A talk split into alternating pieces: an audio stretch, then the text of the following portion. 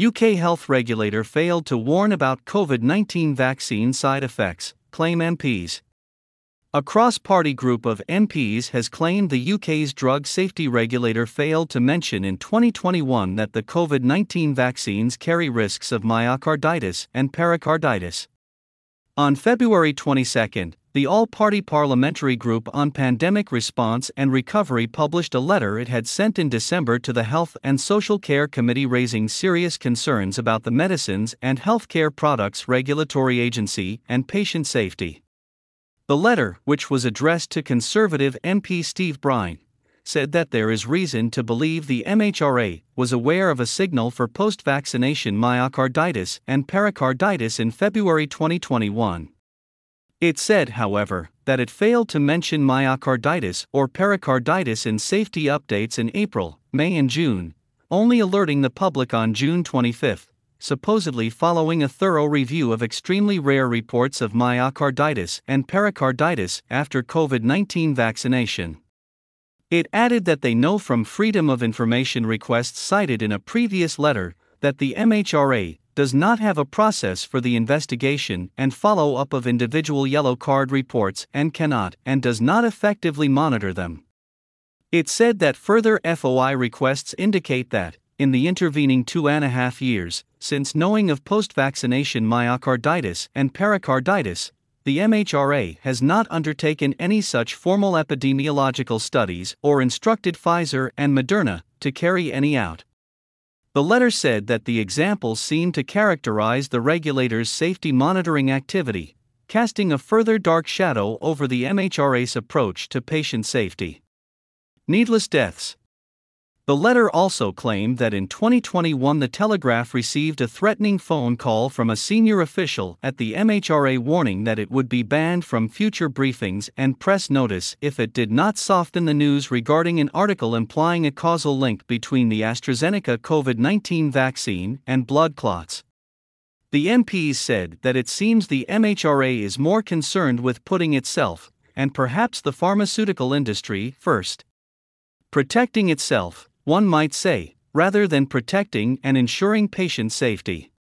The Epoch Times has not been able to independently verify that the MHRA threatened the Telegraph. An MHRA spokesman told the Epoch Times by email that it is looking into the claims. Earlier in February, the APPG also raised serious concerns in another letter about the MHRA and patient safety, accusing it of causing needless deaths and highlighting its apparent conflicts of interest with the pharmaceutical industry. It singled out Dame June Raine, chief executive of the MHRA, for criticism, saying that she boasted of the agency's transition from the watchdog to the enabler, which they said does little to quell suspicions of conflicts and the implications for patient safety. Warnings Last October, the Epoch Times reported that MHRA detected a signal for post vaccination myocarditis and pericarditis four months before telling the public.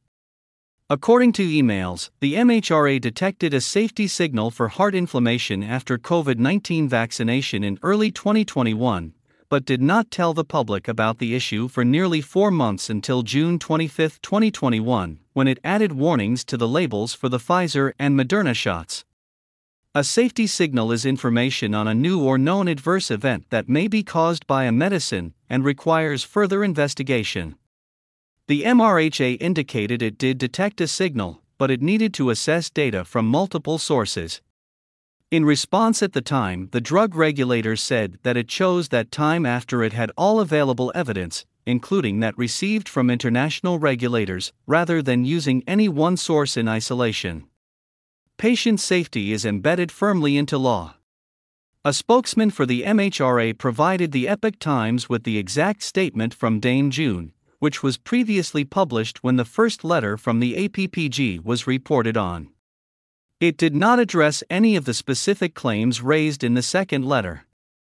Dame June said that the MHRA is committed to enabling innovation that brings transformative medical products safely to patients we have made significant steps to put patients at the heart of all our work. These include incorporating patient views and lived experience into our safety reviews. involving patients in the early stages of planning medicine's development and building a new responsive reporting system for patients to tell us about any adverse incidents. We have also led on legislative changes to strengthen surveillance for medical devices and medicines, meaning patient safety is embedded firmly into law.